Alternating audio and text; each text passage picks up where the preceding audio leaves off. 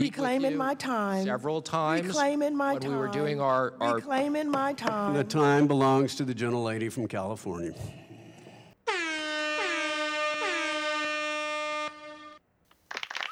Welcome back to the Reclaiming My Time podcast.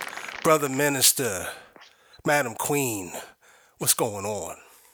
Praise the Lord. Praise the Lord, right? Praise the Lord, Joel. That's right. God is Amen. good. Amen. Well, we were lucky enough to have Nurse Brenda on the last podcast. Appreciate her taking the time to give us some insight into what's been going on. But um, one thing I'm mad we did not get into was that damn doctor, the black lady. How did we miss that? Y'all, y'all know what I'm talking about, right? I know what you're talking about. I don't. I do. The hydrochloroquine queen. Queen.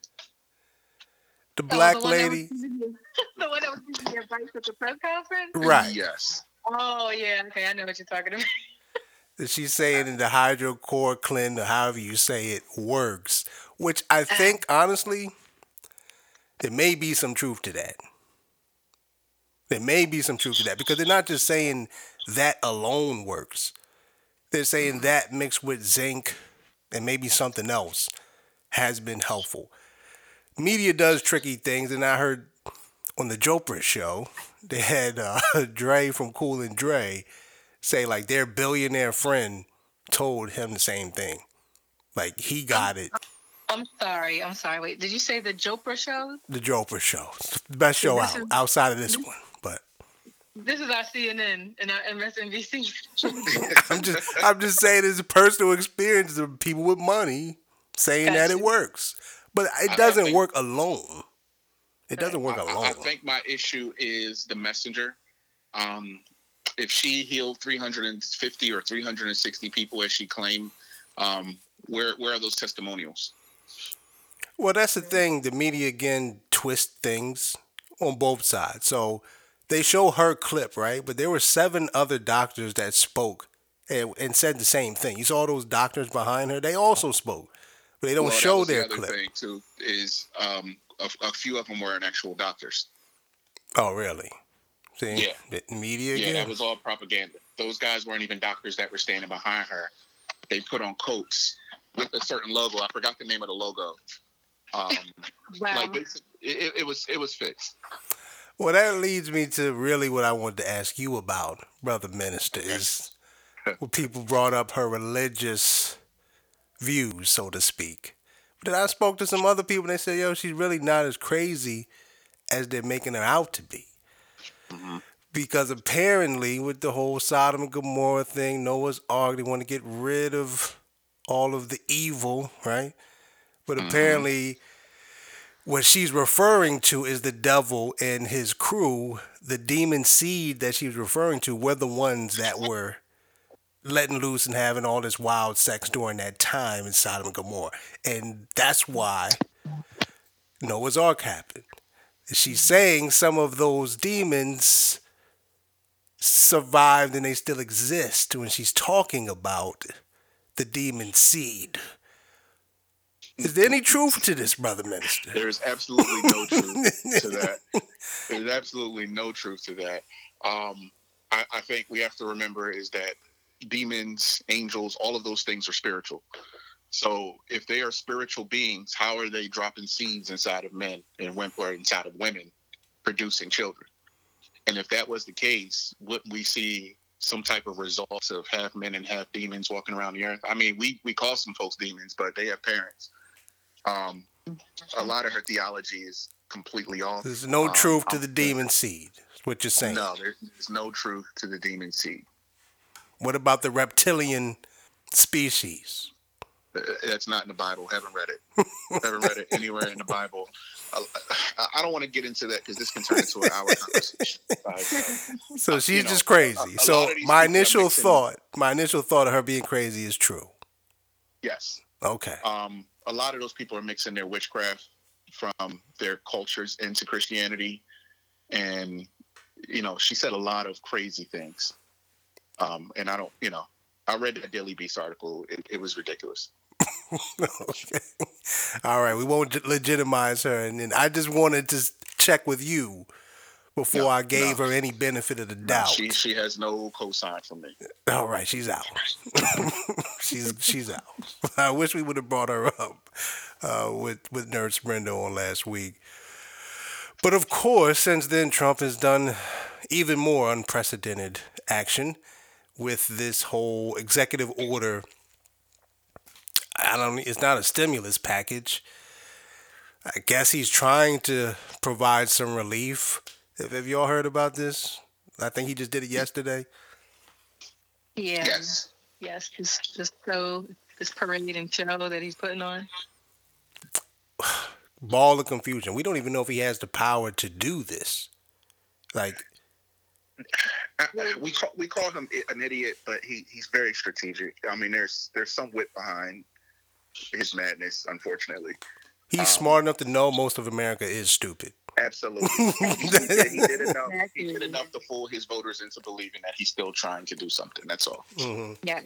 He has the, the most dense supporters ever. So he understands that anything that he puts out there, they're not going to research, they're not going to fact check, they're going to believe it and take it at face value.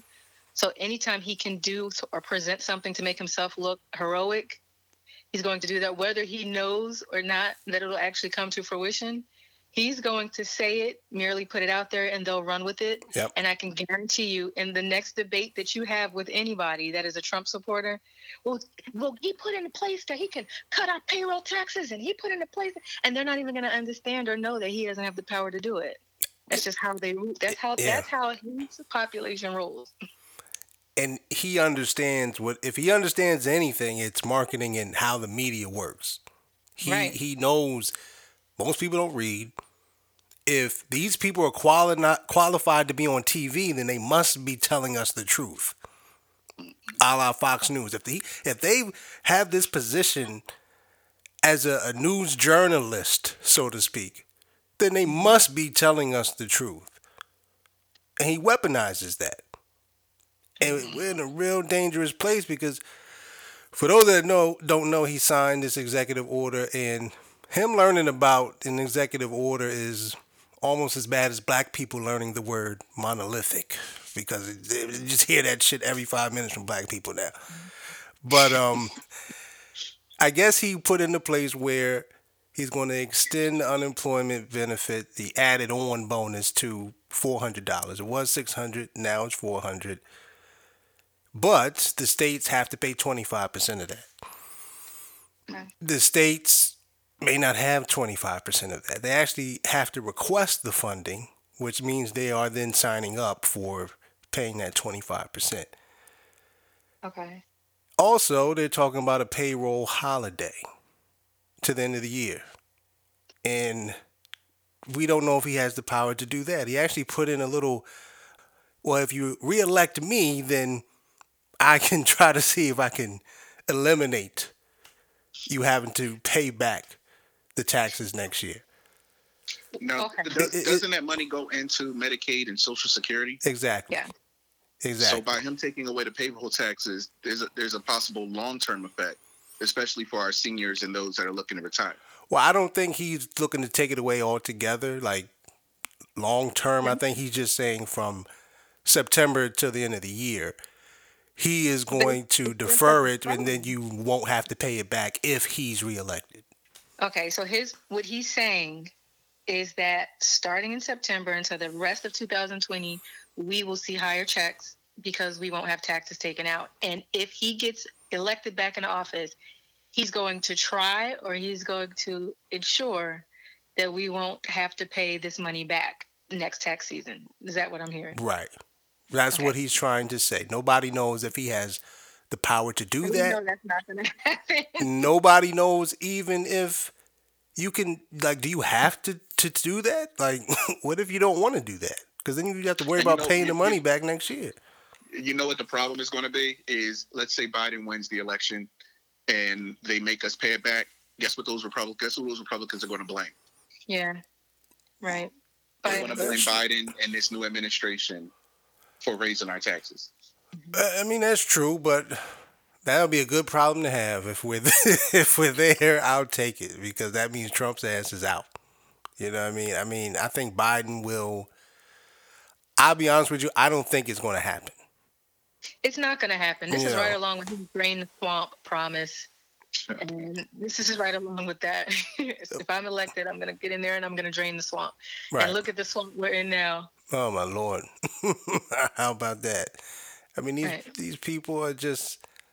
And if they do allow him to do it, it sets a very bad precedent for the future, because this takes Congress out of these type of negotiations and having some level of balance mm-hmm. within the mm-hmm. government. There's a lot of things he left out. You know, is, he doesn't have anything about helping with states with testing and different things like that. So I mean, I think they know he can't do this. This is an attempt to try to show America, his base, that he's the one that cares. The rest of them don't. So they'll just keep fighting while you struggle. I tried to step in and do something. They know he can't do this. Right. At least I hope not. I'm no expert. He- I mean, I think you're more of an expert than some of the people that are rallying for him. I think we know. I think we know, and the the sound-minded Americans know that he doesn't have the power to do this. But it's that group that publicly and outwardly support him, and even the silent supporters of him, that will believe this. and Like I said, before, it's a very dense group. It's a, just a very dense group. They are definitely out there. We were um what they had the thing in South Dakota this weekend, two hundred fifty thousand bikers or some kind of event all went to South Dakota for something. Wow. And they interviewed some of the people out there. They just think it's it is what it is. they don't seem to care.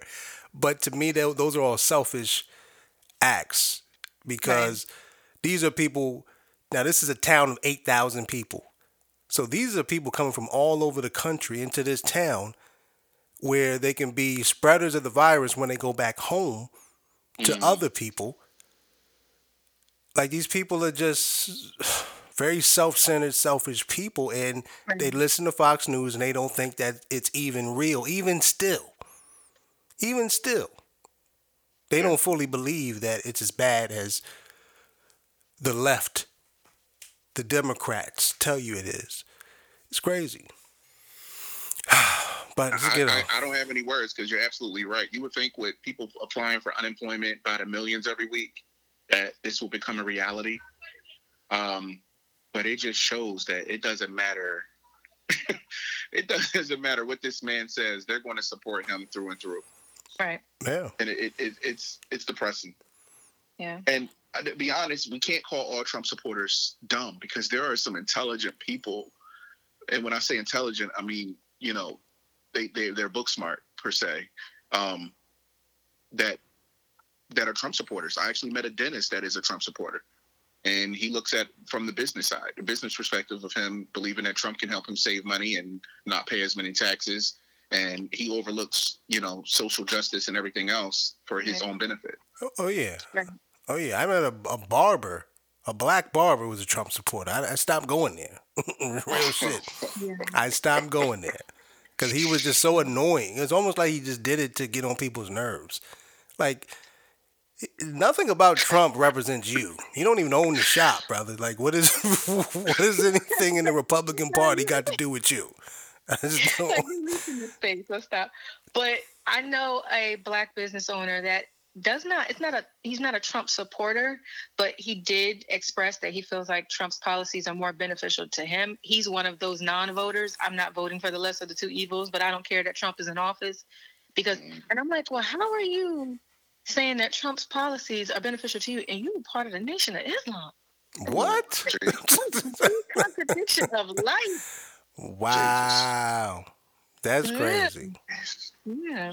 Jesus. Yeah, I don't I don't understand. Even if if it's about taxes, like come on, like I mean Well, you have that, and then you have the the, the super Go ahead. conservative religious. Christian. Yes. You guys know a few. Uh, CG might know a few because I follow everybody she follows. She knows everybody I know on, on Facebook.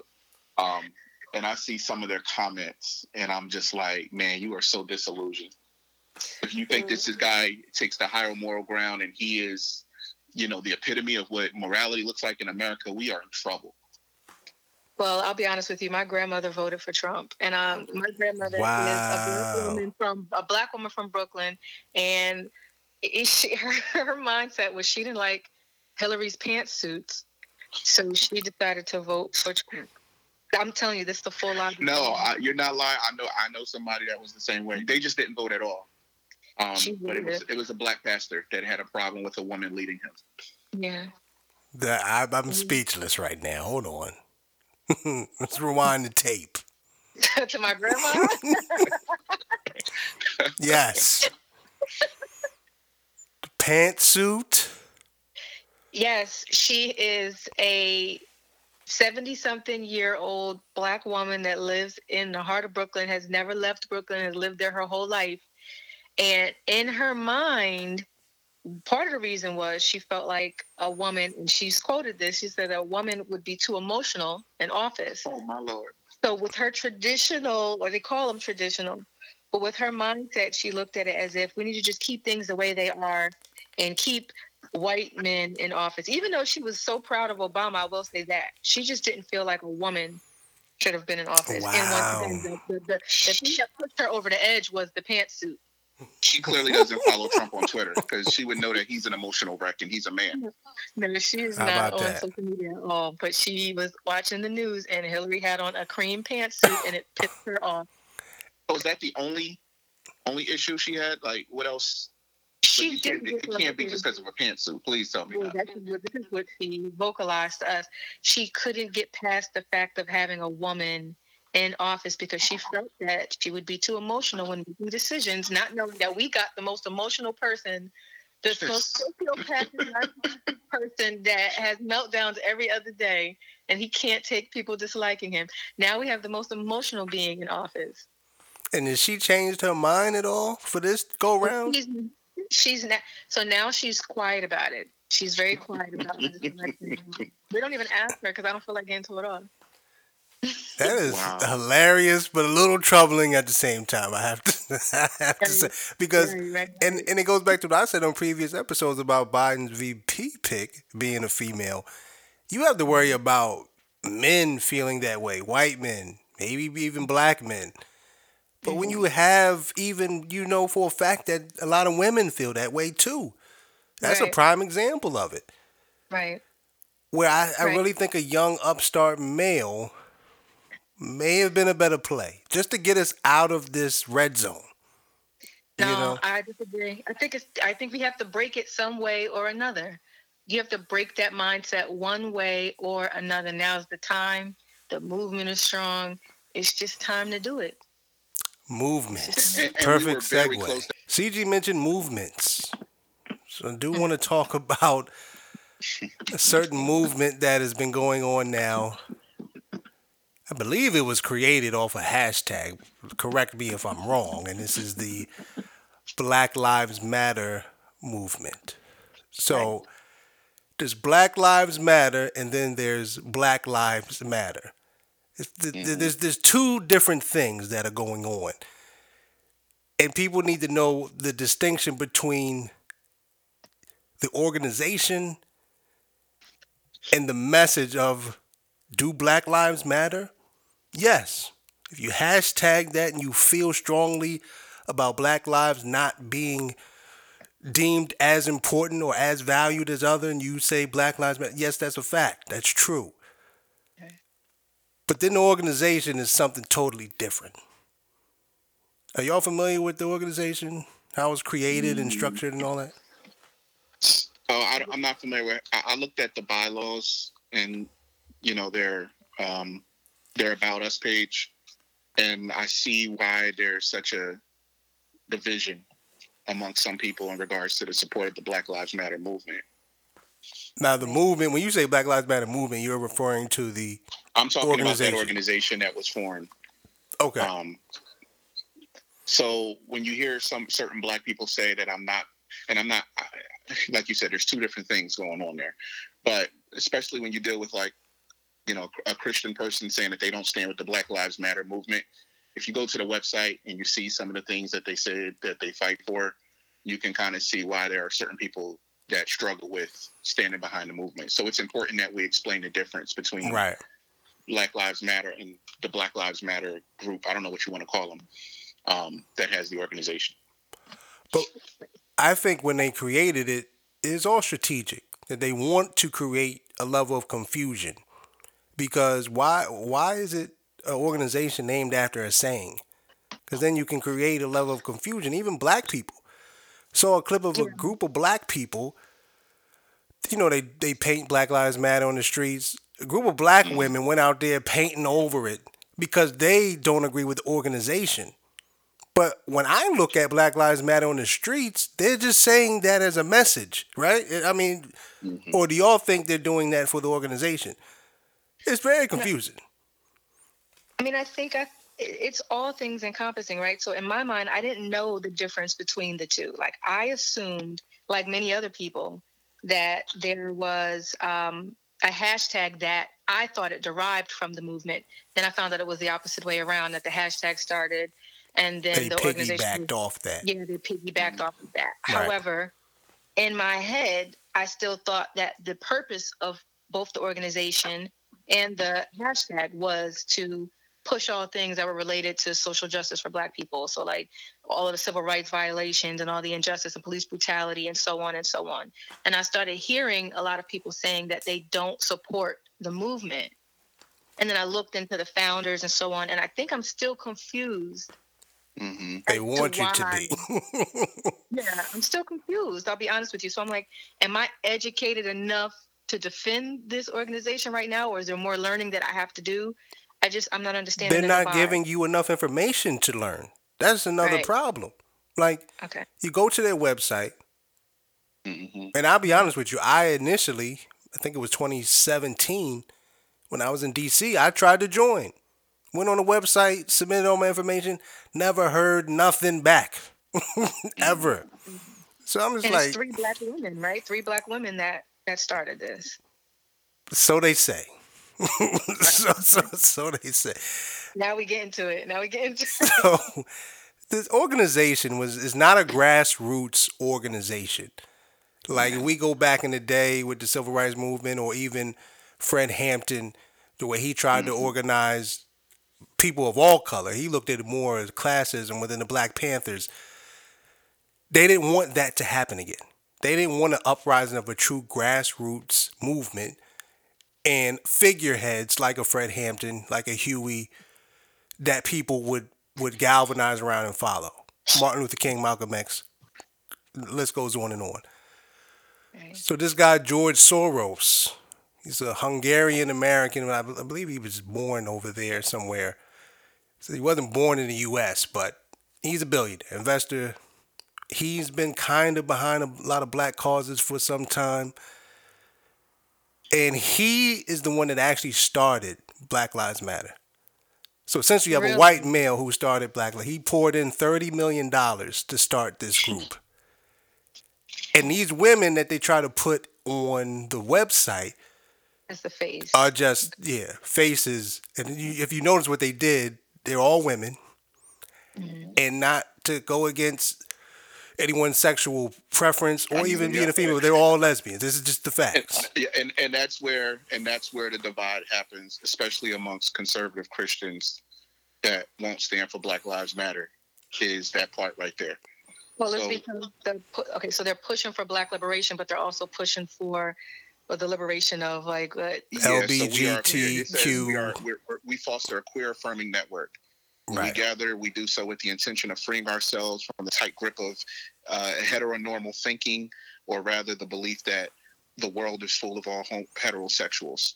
So if you have a person that believes in the union between a man and a woman, they don't, you know, subscribe to homosexuality or things of that sort. But you have that is this is what Black Lives Matter is about. They're not going to stand behind that movement. Exactly. They, they're trying to make things all encompassing and group all these different things of injustice together.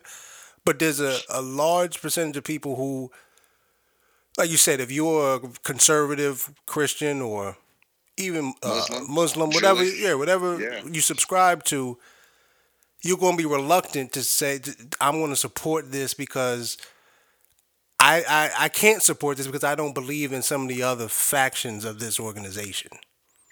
But on the flip side, if we're saying that Black Lives Matter and our push has always been Black Lives Matter, that means all Black Lives Matter. And if we know that there are certain demographics of our Black community that are targeted in different ways, then I believe that the organization should also push to defend that other group. So we know that our Black transgender and Black gay uh, community, they're targeted for being Black and for being um, or having their sexual preference. And uh, I think it is a movement that has to stand behind them. And this is, they're part of this. Their Black lives are But should it be a separate movement, CG? Should it be siloed in that way? I mean, we're just talking about the fight in the injustice of black lives when it comes to being black in America. Let's just That, focus on that. Let's just focus on that. Yeah, and they also say that they're here to disrupt the Western prescribed nuclear family. So Which means they don't want men in the household, and that's the other thing much. that Yeah, people. yeah, I yeah, mean, you get straight to the point. That's what they're saying. Okay. So, yeah, I get that part about breaking up the existence of a family. And no, we don't want to break up the existence of the family, but we want to. I'm thinking that that means that they want to welcome all types of families or also support Black lives and Black families any way that they're created. So, if it's a Black man and Black man or so on and so on, they're still Black, their life still matters, and they shouldn't be excluded from this movement just because of their sexual preference. I- yeah, no, I, I agree. I agree. I believe that all Black lives should matter. But when you say we're here to disrupt the Western, Yeah. Yeah, that, those that. words, those words can be taken as, like Tucson said, you're trying to kick the black man out the house. So you're Yeah. going to get that. You're, you're going to get that kickback. E- No, Especially when we talk about some of the things we spoke about on the last couple of episodes, is the black male being arrested and sent to the penitentiary, taken out of the household by the government. Mhm. Drugs infiltrated into communities, tearing up that family structure with now the kids out running wild. Mama has to work two or three different jobs. So Yeah. why are we I mean, even if that's what you believe, and I'm and I'm not saying any of that is untrue. Right. When you make it a part I of your mean, mission statement, it just adds a layer of confusion.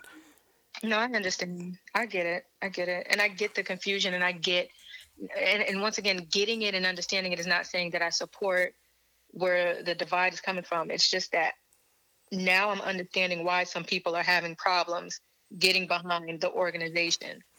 Um, because they have their set beliefs, they have their set, you know, thought system, and it's just anytime you include the LGBTQ community in anything, people want to separate from that. So, But aren't there groups to support that cause? Yeah, but there's a fight that has to be uh, put forth towards the black demographic in that group because they are targeted differently. They're targeted internally as well, more so. You know, Is there a group? I mean, specifically black uh, LGBTQ. Oh, yeah. There's groups specifically for that as well, right? Yeah, yeah, there are groups definitely for that. I think the Black Lives Matter taking on the platform that it took on, they probably wanted to put out the message that we we support and stand behind all blacks, no matter where you are or what you are. I think And I think, and I think that's where the sentence should have stopped. I don't think you should have continued on and say. I'm with you. I agree.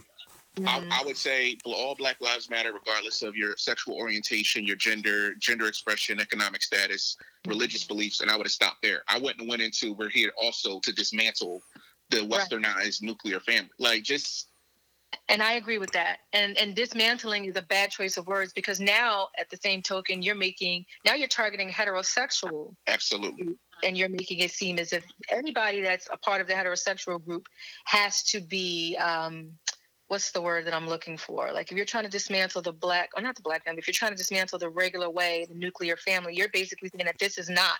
And now you have to be on guard.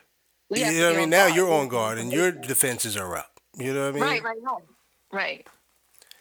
It- it- Yeah. it's just, and again, it goes back to this George Soros guy. in my opinion, this was just an investment for him. Because if you say I'm going to put in thirty million dollars into something, he's probably how much you think they've raised at this point? Maybe a hundred million. So he's already receiving a Sure. return on his investment. And where's the money going? What have they done? And if I'm not mistaken, they're not a nonprofit, right? I, I have, I have no idea because I tried to look it up. Oh. If you're a nonprofit, don't you have to show where your funding is going? Yeah, yeah. Not I can't that, find nothing. Apparently, Black Lives Matter, and it doesn't make sense because this is their argument, and I, I could be a little wrong, so somebody can correct this. Um, so my church had to fill out a 501c3. Um, it took about six months for us to get approved. They're saying, well, we're waiting for it to get back to us. So in the meantime, we're going to be covered under George Soros 501c3 of some other organization. Are you able Um, to do that? Yeah, yeah, you're able to do that. My problem is, is Black Lives Matter has been around longer than my church. So y'all still waiting to get 50c3 approved? Exactly. He Like actually that. has a like, to your point. He has a bunch of different nonprofits under that. Yeah, One yeah. umbrella. So that's that's where it just seems shady to me is that they're still under someone else's 501c3. They they should have they should have definitely been approved by now. And if And you this has been out since what, like 2000? 16, Trayvon Martin, Oh, yeah, was 2013. 13, yeah, Right. 13 or 14, yep. Wow. And another thing with them is, again, we don't know what it is that they're doing.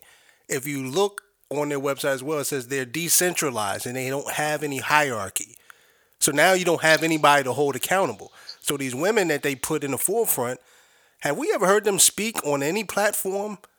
Never. Have And we ever seen them at a names. march talking? I mean, No, you're right. We know their names or or their face. We're familiar with the, the, the lady from the Me Too movement. We're familiar with her. hmm You know, we've seen her. Oh, we gonna get into that. we gonna, we gonna get into that. No disrespect, but I'm saying, come on. But we we, we, we gonna get into Oh her. Lord, oh Lord. This is this is this is on the line. We're going right back to that Aunt Jemima. I'm, we, hold on, on. Put the pause button on the Me Too founder. We're gonna put the pause button on her. but, what? oh man, let me gather myself here. so what? Again, what have they done? There's no hierarchy. Nobody's held accountable. We haven't seen these women speak publicly at a march, at CNN. Nothing. So when all this money is pouring in, how is it being divvied up to these various chapters? And there's only a chapter in maybe 20 out of 50 states. So what happens to the Yeah. states that don't have any representation?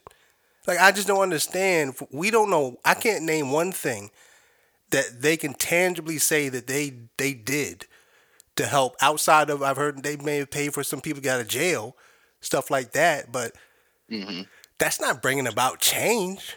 That's helping a brother and sister out when they're in a bind, but where's all this money going? I do not support the organization at all. and I'm At all. looking at it, and I'm like, and and the areas that we probably need it the most in our southern regions, in our, you know, and our Mississippi's and our Georgias and so on. There's no chapter. chapters. right. no, you see nothing. Nothing. So Yeah.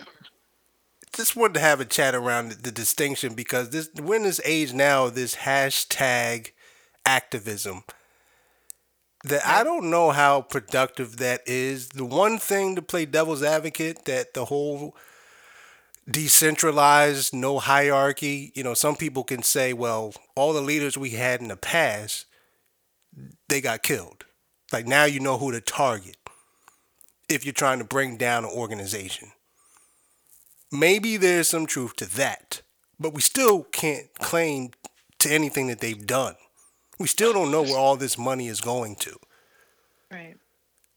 So I don't understand that's- what and role that's- and they that's the really thing. play. That's the thing. That's the thing too. Is if they're funneling the money under another nonprofit organization that carries a 501c3, then that money can be funneled to another organization like the Biden election or, you know, we don't know. We don't know where that money's going.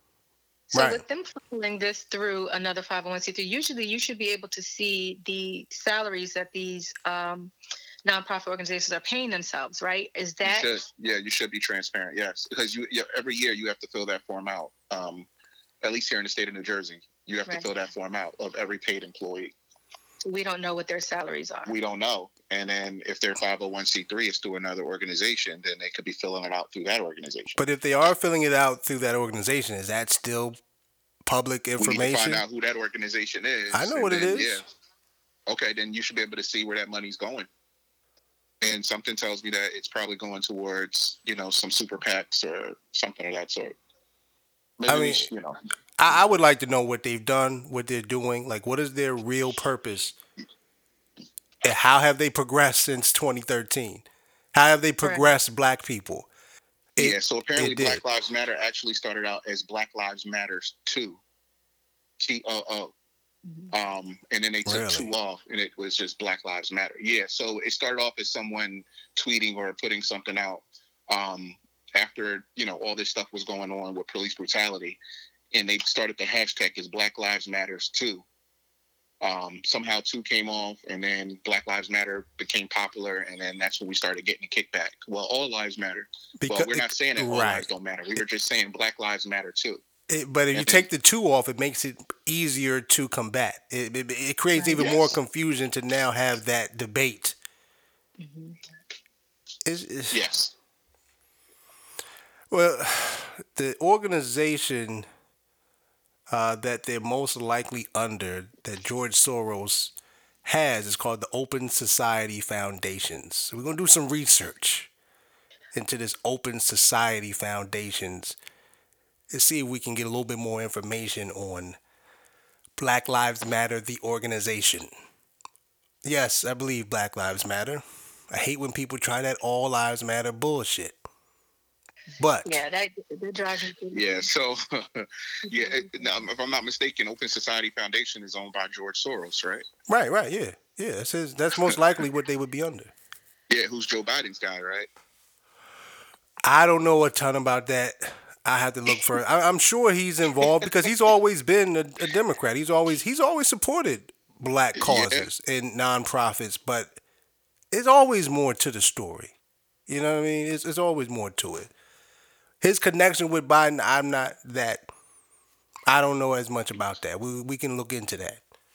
But are you suggesting that he's funneling money in some way Absolutely. Yes. to Biden's campaign? Yes. And I don't want to sound like, um, you know, I don't want to sound like I'm on the far right, but I, I think definitely for sure that this money is being funneled towards the Biden campaign, and they have a lot to do with, um, you know, some of the propaganda that we see on that side as well. Well, we're going to look a little bit more into that, but CG did bring up something that uh, is also interesting. Is you know the Me Too movement. Also, I believe was started as a hashtag. That's the Well, first time I saw it. I'm gonna correct myself though, because as I said that, I said let me, let me backtrack and make sure I'm right.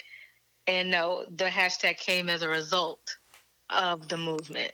So I'm going to backtrack my statement and clarify that. As a result of the movement The uh, movement that was was started. started by the lady that was on the Surviving R. Kelly.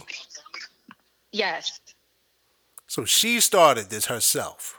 started this in 2006 and it became popular in 2017 after the girl from Who's the Boss. What's her What's her name? Alyssa Alyssa Milano. Milano. Yeah, Alyssa Milano started um, vocalizing the the whole movement um, with the Harvey Weinstein situation. So That's the first time I heard of it was with Harvey. I didn't know Yes. it was Alyssa Milano who was the first one to call it out, but that was the first time I started to hear it was with Harvey Weinstein. So Yes. you're saying this lady created this in 2006, yes, but when they started doing the hashtag, were they really referencing this no-name organization? I mean, at that point in time, that's what it would have been, or did it just happen? You know that the two of them were one and the same. You know what I mean? Yeah. Like, oh, we're gonna do this hashtag Me Too. Two weeks later, we found out, oh, there's this organization that's around the same thing, or whether they're some way connected from the beginning. At least once they started doing the hashtag. Yeah, I think the hashtag the hashtag kind of like made it viral and pushed it forward, and it was like this was this movement was already created, or so on, and it just brought a different light to the organization. And this lady started coming out and speaking. Unlike the the three ladies from the Black Lives Matter movement, like we said, we started seeing this lady everywhere. Um, her name is Tarana Burke. We started seeing her everywhere. I, I got I was caught off guard when I was watching the Surviving R. Kelly. Uh, I'm just saying. I need to know. I know because I know you enough to know why you're calling her, but I just No, really don't tell hear- me you weren't caught off guard either. Let's keep it real. When we were watching Surviving R. Kelly, and then we saw her, and then we saw the the, the title and, and the name, we're like, hold on, hold on, hold on. She's the founder of this? Come on. I was a little caught off guard, but anybody can be violated. Anybody can go through some stuff. Absolutely. But it just caught me off guard. That's all I'm saying. And I'm sure I'm not alone. I know I'm not alone. Oh my god. I just, I just try to get like once he starts, I try to see where it's going, Joel. But then it keeps going further. you notice I've been quiet for like the last three Right. minutes. All I said was I was caught off guard. I That's know- all I know a said. of- I know a lot of people who have said the same thing as you, and and I agree with your last point. You made a very, very, very uh, uh, good last point that anybody could be violated. So I'm gonna say you ended it with a strong point, Susan. I had something else to say, but I'm gonna end it there with the strong point. So let me ask you this, CG, as a black woman right. in America, Mhm. what resonates more with you? Me too or nigga too? I I feel them both. No, no, you can't do that. Which one? I feel them both. I think that see it's hard because I, we are victims of both. You understand? We are, and I, especially with right now, I'll say I have experienced an equal amount of discrimination on both sides for being a woman, Mm, for being black, wow. and it's hard to explain that to someone who is not in that particular demographic because they don't see those experiences that you're going through because they're not affected by them. Right, right. So as a as a black woman, when we talk about the Black Lives Matter, we're very passionate about it because we see what's happening to our black men and women every day. But even if you look at that, a lot of times the women's names are lost in the fight. Mm, A lot of times our names are lost in the conversation, which is why say her name had to now uh, become something that we're chanting Right, out because I've been to multiple rallies and they're screaming George Floyd and they're screaming Trayvon Martin and we're sitting there screaming for them as well. And then we're like, well, what about the women? What about the girls that have that have faced this same uh, discrimination, the same situation that have faced police brutality? And now you're starting to see more people say something about Breonna Taylor, but we're like, what about the um, Tatiana Jeffersons and the, and the Sandra Bland's and the Korryn Gaines and and so on? It's a list and list and list of girls that are lost in this conversation, and that is a direct connection to that there is a discrepancy between how men and women are treated even after death. And not to mention, what about the girls who are just missing? You know what I mean? Yeah. Yeah. That's it. They don't. you- You're not looking for black girls. They're not putting up the search parties and searching for us and putting up the posters and doing all the things that they're doing for us. And there's no light that's being brought Hmm. to the countless women, black women and black girls that are being trafficked daily. You know, I. I, mean, I don't want to cut you off and stop you there with the, the, the racial component. I don't know if we can make that exclusive to, to black girls. I saw something on ESPN. It was really good. It was like a 30 minute documentary on what's going on on the reservations.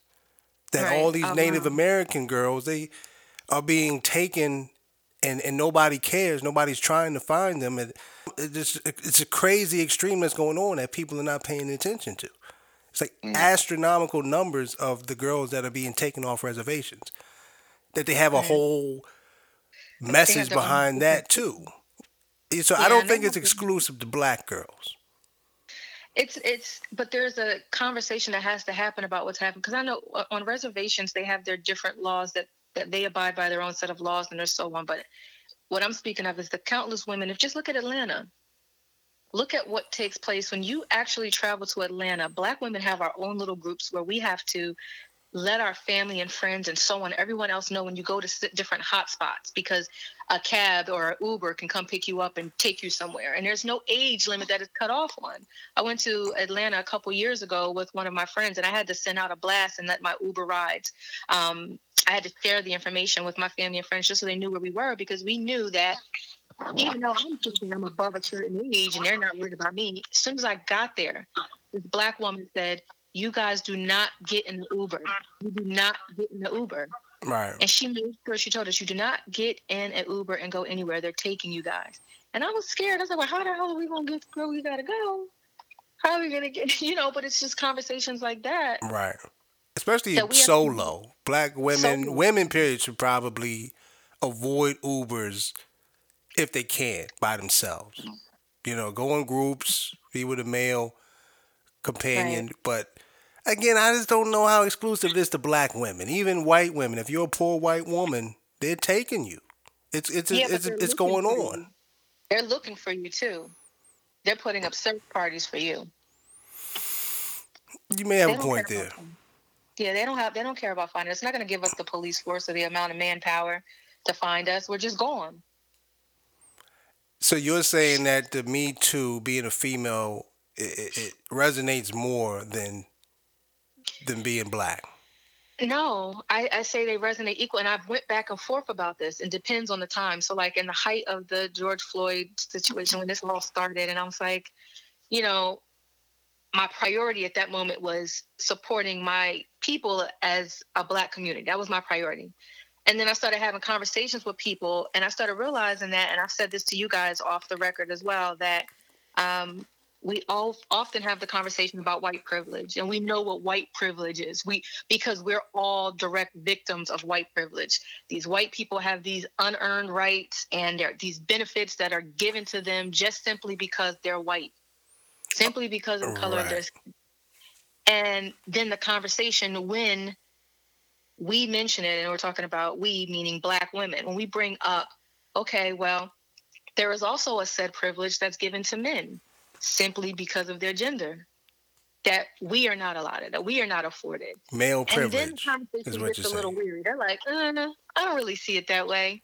I think because that's what we were having a conversation. I was, I forgot what our conversation was. That's what it was. It was male privilege, right? Male privilege. And yeah. I said wealthy male privilege. And then you initially agreed, and then you took it back. took it back because I think that is a third level to it. I think there is a wealthy privilege. I think there is a white privilege, and I think that there is a male privilege. But all of you can be all three of those things, or you can be even one of them, but you're still benefiting in some way. You so, got all three. You unstoppable, right? uh, you're, unstoppable. Yeah, you're, you're, Trump. You're Trump. You can you can right. grab women by the pussy and right. still be president. Mm. You know, um, so but with male privilege, it doesn't matter your particular status. You are still afforded different privileges. Just See, regular. Here, here's what I'll say as a black man, especially in corporate America. Mm. These young white girls are getting away with it all. Right. They're getting away with murder if they want to. And if it's their word against mine, mm-hmm. I can forget about it. So I think we look at these things through different lenses based on our experiences. Mm-hmm.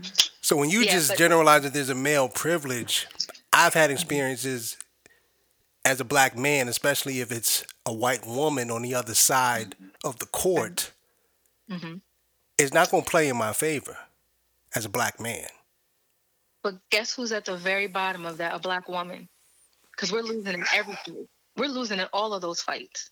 So I, I, I'm I'm with you, CG, to to an extent, but I think this goes back to our first episode where there are situations where they are totally intimidated by the black man, mm-hmm. and they will hire a black woman over a black man. Uh, yeah, well, they get credit twice for it. But let's just say if they were to hire the black man, let's, let's, let's say we're both at an organization.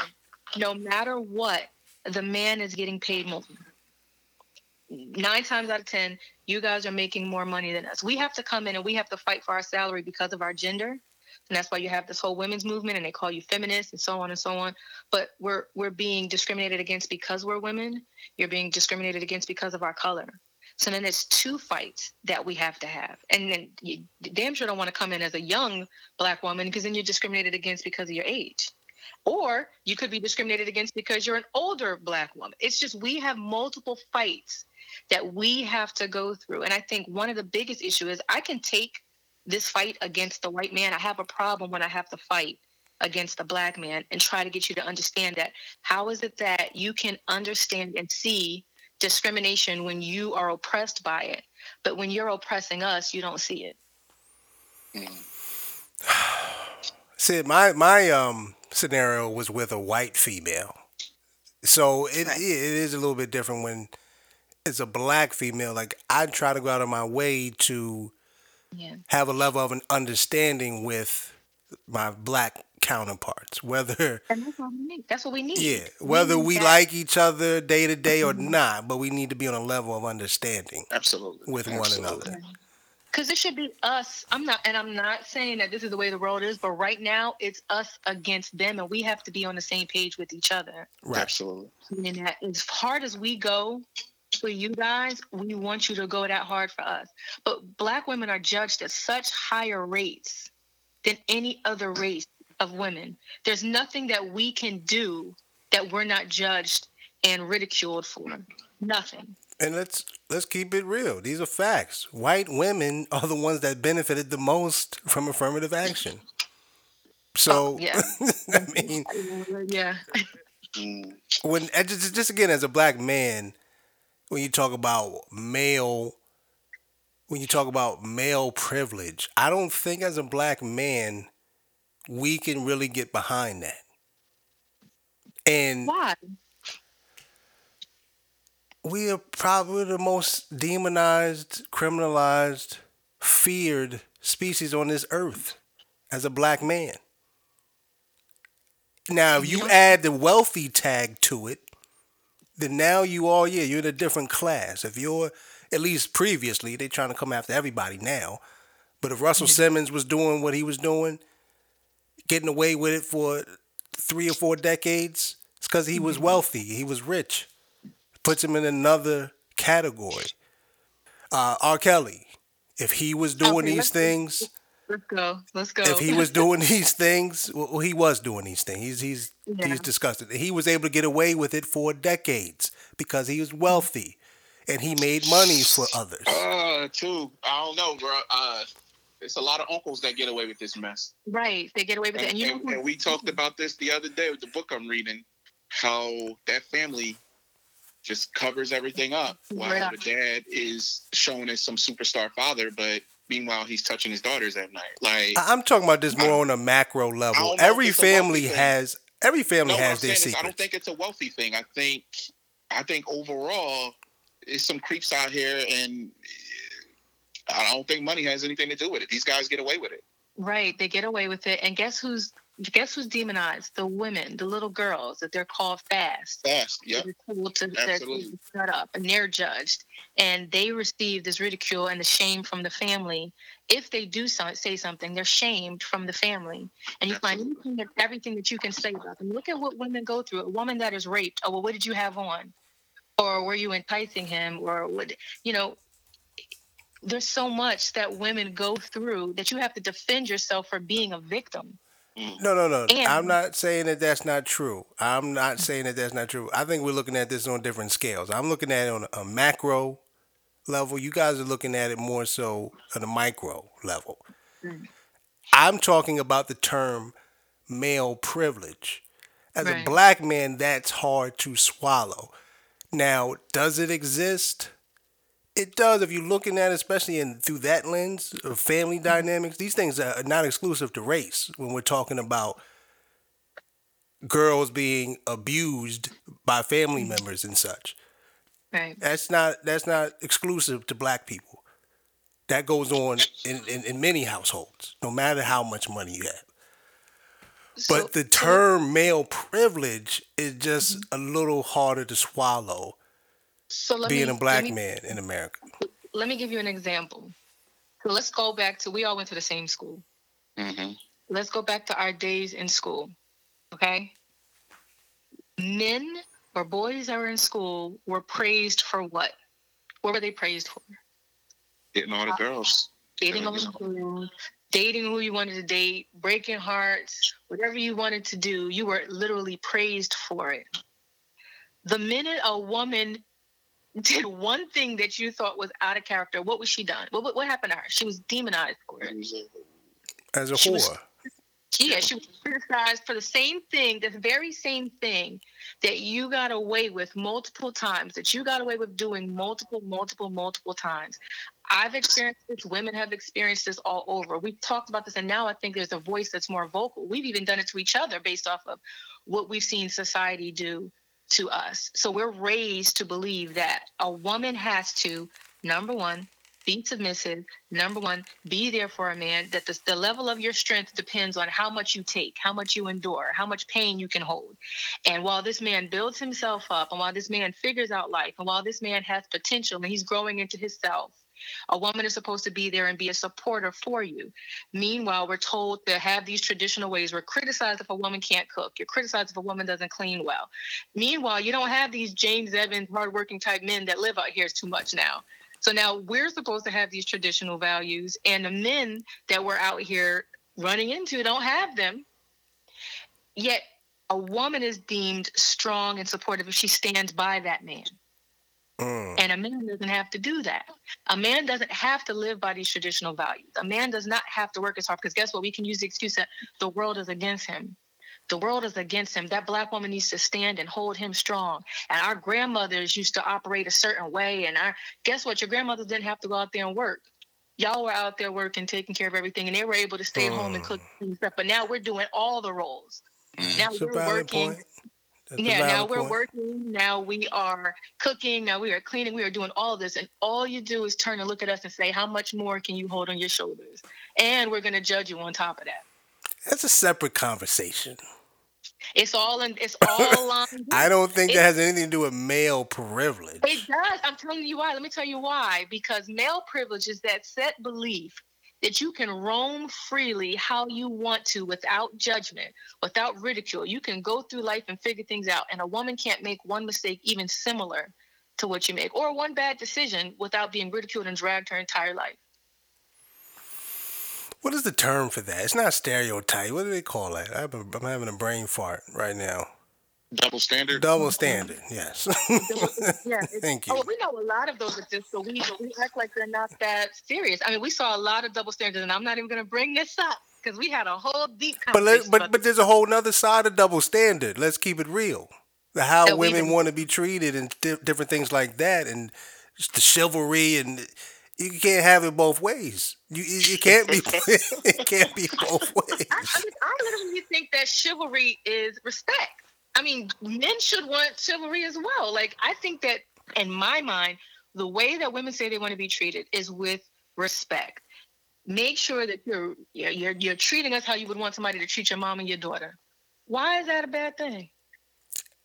No, I'm not saying it's a bad thing, but it, it, it can't be certain things about, I guess, doing the manual labor and different things like that that you mentioned. Are you gonna get out there and cut the? Yes, because I, I want you to know we are. We are out there changing tires. We are out there taking out trash. I'm, I ain't never, I ain't seen no chick out there cut the grass. I'm, I'm sorry, I haven't seen I it. have, I have cut grass. I have painted walls and rooms in my house. I have changed uh, tires. I have done all of these things. My, my father is um, one of those guys. He had four daughters, and he made sure that we all knew how to do things. And he said, you know, you have to know how to lay a floor down. You have to know how to. We, I mean, not that people do this now, but we know how to popcorn the ceiling. We know how to do Damn. all of these different things. Fix all of these things because my dad made sure that he taught us how to do both sides Wow. because he started seeing the generation that we were growing in. And now when you get when you get Joe, out Joe, there- we gonna put this to a test. I want you to take your car to CG and have her change your oil, okay? And then we're gonna see. We're gonna talk about it in the next episode. Go ahead, CG. I'm just saying, there's so much that's expected of women, and then the same is not expected of men. We have a generation of women that are expected to play both roles. And that is, I think, directly tied to male privilege because the audacity, the audacity to sit there and ask for a tr- traditional style woman and you're not bringing the traditional style man to the table. Mm. But what if you are? What if you are bringing the traditional style male to the table? So A lot of girls still don't feel like they need to compromise whatever they believe in because we just live in a new day and age. The lines are blurred, which I think why you see the high divorce rate. And people are younger than they used to be. Everybody's still so much into themselves Right. that it's very difficult to have a union that's going to last.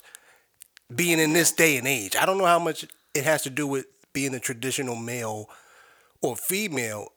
Times change and, and things evolve, and I don't know if that union Well, of think marriage has of evolved with the to do with- times, and people are still trying to do it the way they used to, and then it don't it don't last, it don't work. Unless I think you're a brother of it has to minister. do with the upbringing in the home as well. What's that? I said I think I think some of this has to do with the upbringing in the home as well.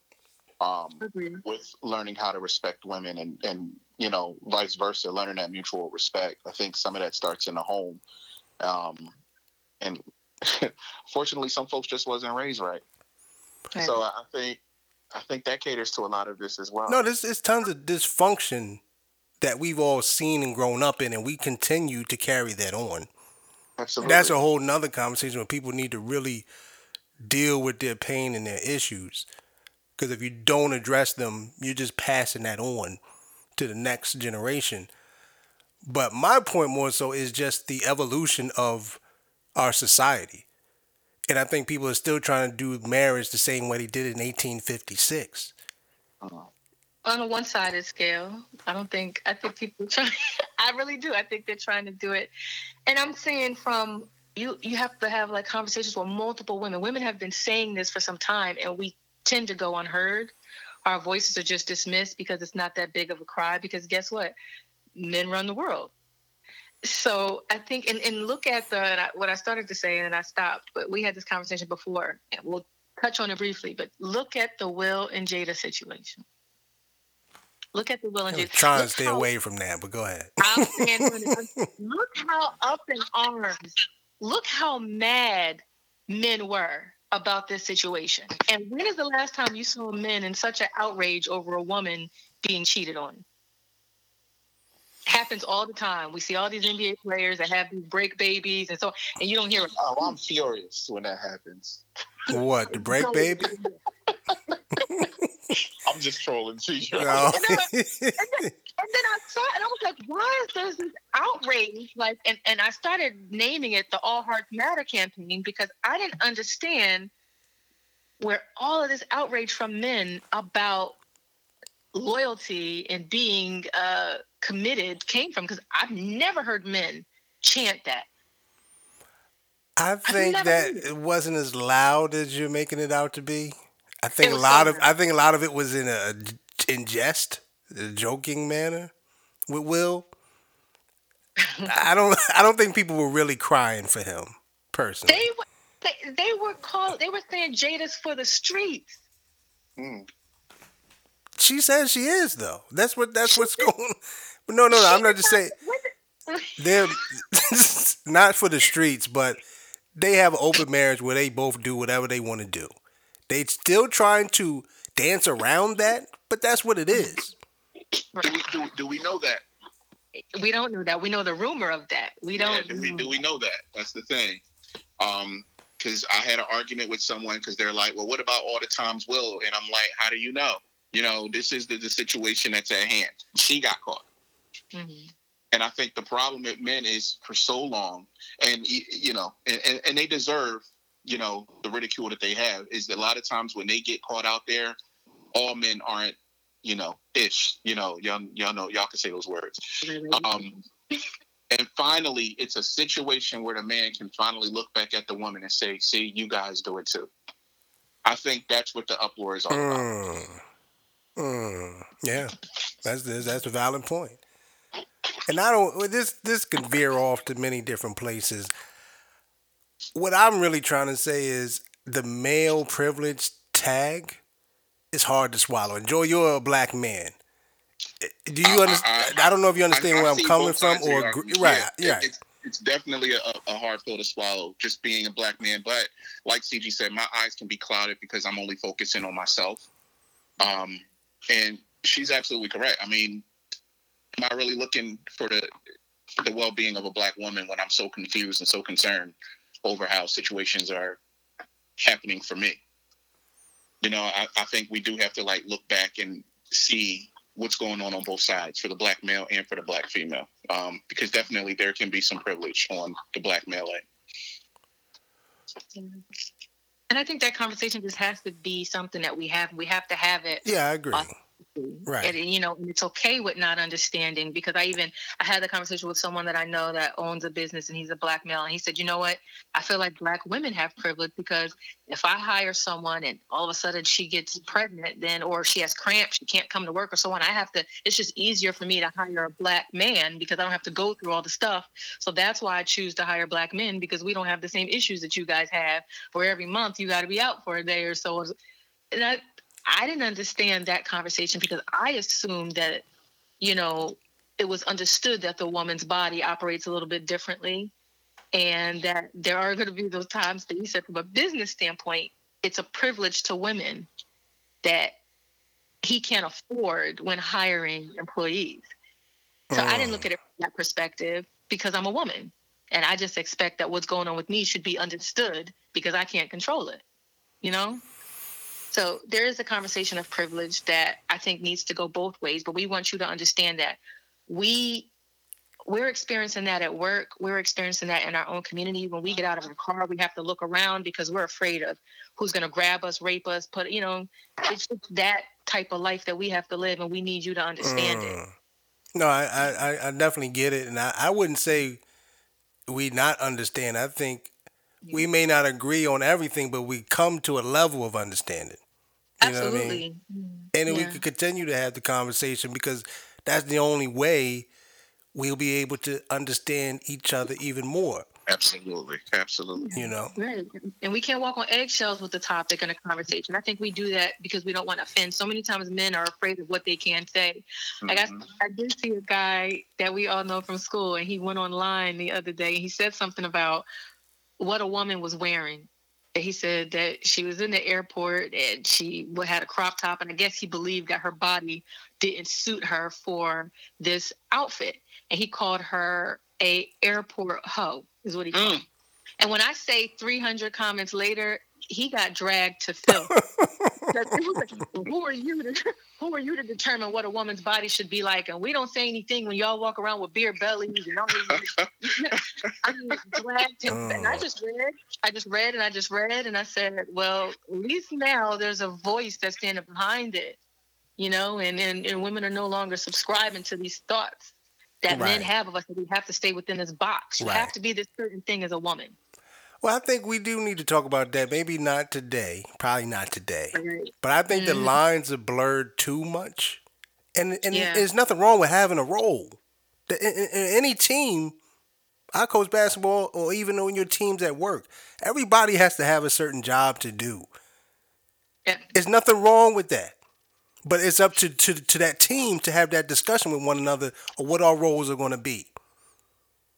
But it, it can't. It, I don't think enough people have that conversation. The blurs of get the lines get blurred, and then it's chaos. Mm-hmm. There has to be roles. Now, do those roles always have to be the traditional ones? No.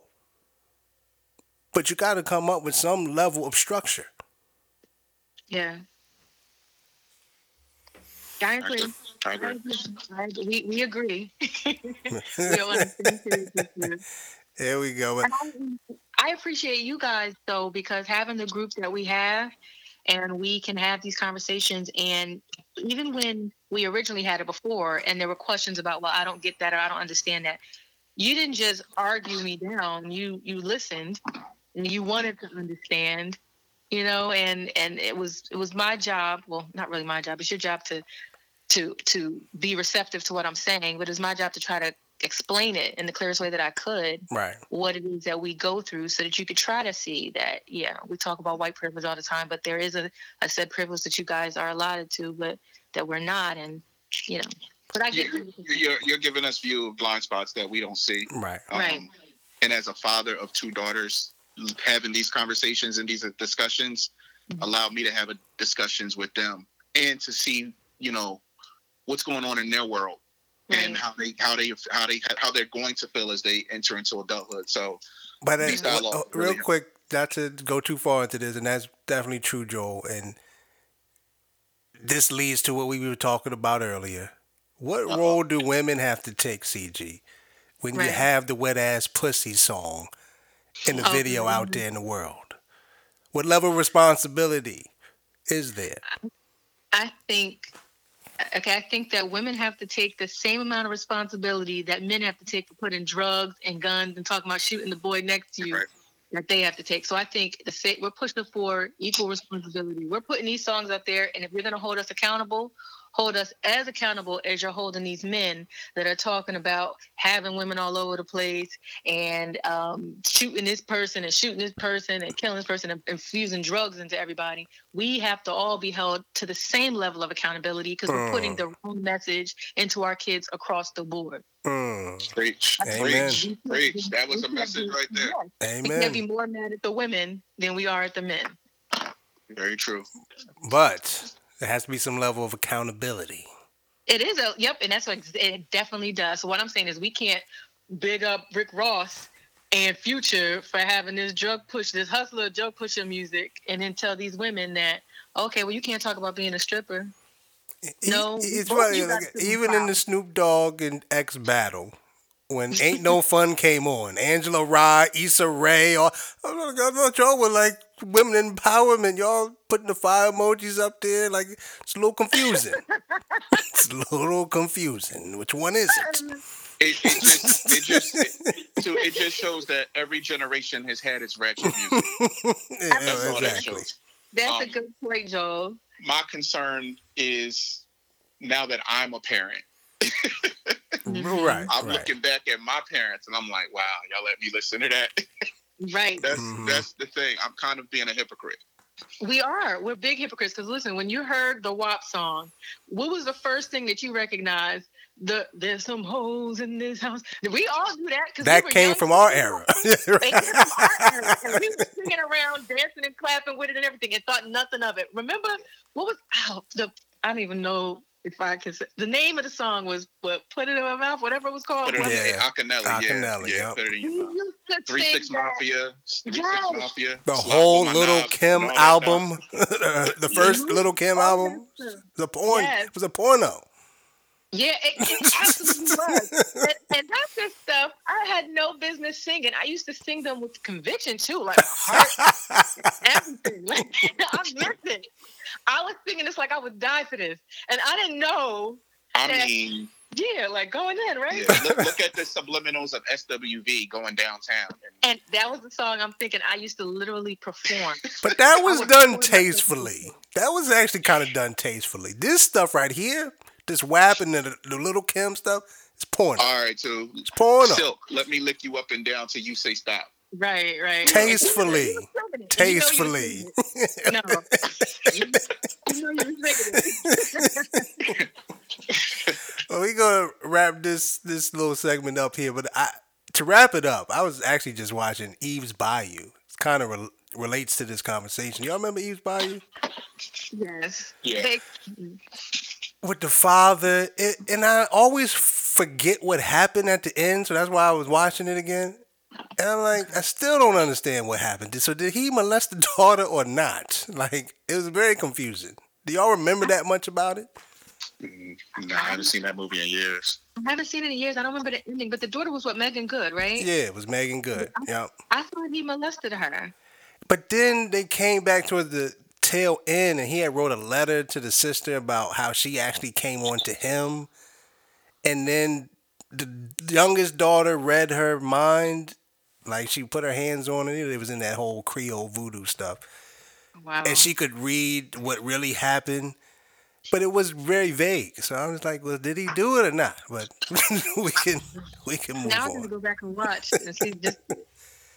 Yeah, that movie always scared me. I don't know why. It just always scared me.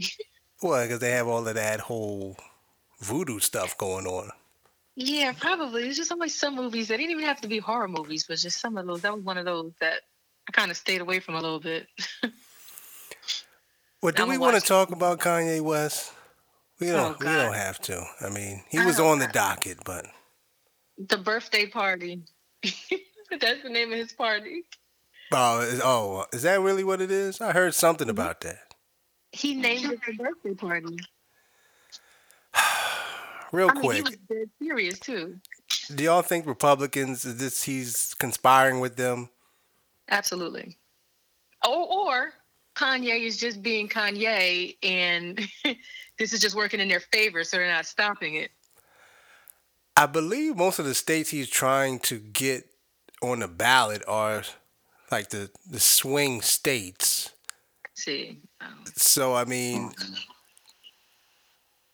I, I wouldn't be surprised. I think they found it was multiple Republicans that have been either a part of his organization or they found in some way they're attached to it.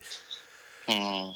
And I guess the, what is the thought process that younger black people will vote for Kanye just for shits and giggles, and it'll take votes away from Biden? If you if you leave your house to go stand in line with Kanye West, you're a pure idiot. Like, but you Uh, saw you saw some people online when it first came out before he started speaking. You saw some, and not that you guys would know who she is, but she's a reality star, Masika or whatever, and she has a, a baby with uh, what's the guy, Fetty Wap. But you literally saw her, and she has an influence over people. So with with her fans or supporters or whatever, they see this and they'll follow what she said. But what she said was, Kanye has my vote. And then, and uh, and yeah, and then Chance after the rapper did that- said it also. Who people and respect this is- him. You know, he has a real level of respect that this girl may this- not have. I don't know, but She she doesn't, but she has enough of a following so that some people will just listen to what she says because she's an influencer or you like her hair or whatever. And these are first time voters or people who just really aren't going to put any much merit into doing their own research. You say that on a broad platform, and then a couple days later, oh, I retract my statement. Kanye's crazy. What? he is crazy. I, I but I don't even know. Even if say it worked to a full effect, would it make a difference? Like you said, I don't know if it's that many kids, especially the younger generation. Like we know Kanye, you know, you talking about kids who just entered into the realm of voting at 18 to 22 or maybe to 25. Not sure how much they give a damn about Kanye West. They don't, but you have those that follow a lot of, like you said, these influencers that'll tell them um, what to do, and they'll make a decision based off of that. So when you go and it's your first time voting, and you're in there and you're trying to get in and out, and some of them just vote down the line, Mm. or you pick a familiar name, and that's that. That's what voting is, just to get your sticker or your whatever and say I voted. And it's just like you would see some random Sally from Shoprite would get votes because people were just typing their names and people are picking anything and every vote matters in this particular election. Every vote matters. That's true. Absolutely, absolutely. Well, he just got denied in his own state of Illinois, his home state. And it's weird because I guess he needed 2,500 signatures to get on the ballot, which that don't seem like a lot. Yeah. and he and he I guess he turned it in with like 3600 and then after they reviewed it they figured out like 1800 signatures were were not valid signatures. So he's out here Wow. forging signatures. But you would think Kanye West could get 2500 signatures, right? Well, He should be able to stand in the middle of Chicago and get that. right. that's a common fight though in any political battle, even in local political battles. When you get the signatures, the opposing side always tries to dispute the validity of some of the signatures. That's in your lower level mayoral uh, uh, races as well. So Right. you know, I think he could have probably very well had legitimate signatures, but that's going to be the dispute in regard. So I don't know. I, I don't know. I, I, I don't know. I try to I try to still look at it with a serious eye because we saw what Donald Trump was able to do. So I still take Kanye serious. yeah, you got to take it all serious. Like you said, the slightest sounds, I- I, still percentage. take him serious. Right, slightest percentage. Because this year, really, there really isn't like a libertarian, independent type of candidate, right? There is a guy I can't think of his name right now, but he was like a truck driver for thirty years, um, and he's running for the Green Party. Oh God. I'm talking about legitimate. I mean, in the past, we had names that could get on 60 Minutes and talk. There's nobody, nobody like no, that. no, you're not going to have that. and, and I think the Republicans need someone like that. And I guess I guess their strategy is Kanye, because every time there's that independent voice that might pick up four percent of the vote or two percent. I think Ross Right. Perot got like four percent back in the day. Oh, that's a throwback, Ross. I got another throwback for you, just so people are aware. In 1988, Michael Dukakis had a 15 point lead Absolutely. over George Bush at the end of July. Yep. 15 points. Michael Dukakis lost Lost. the yeah. election in November. Yeah, well, he was a former prosecutor that had um, released a man out of jail that had murdered a bunch of people. And then somehow he murdered a person, ended up back in jail. So they were showing how his record on criminal reform was terrible. So that's how he lost that huge 15 point lead. They were able to dig up, which I'm afraid of with Kamala. They were able to pull up Right, cases where they right. felt like he jacked up. And that's what really killed his presidency um, aspirations. These things can change quick. Yeah, same thing can happen with Kamala. You know, if you can find the right case and show where she is on prison reform or how she, you know, jacked up a case, this can end up biting the Democrats, along with the 94 crime bill that people are going to continually bring up with Biden. Right. And then, you know, that's So why. wait, let me ask. Let, let me ask a question. You said he had a 15 point lead at the end of the popular vote tally. Is that what you're saying? No, just leading this up to the uh, election. So at Yeah. this Oh, time up. in 1988, he was up by 15 points. Okay. Okay. And then they were able to pull up dirt on him, and it literally destroyed his whole campaign before 90 days before the election. Okay. He also apparently said some stuff about Reagan, which Reagan was kind of a beloved president by the other side. that time, yeah. right? And Reagan actually came out personally and said something against him, so that didn't help him either. But Yeah.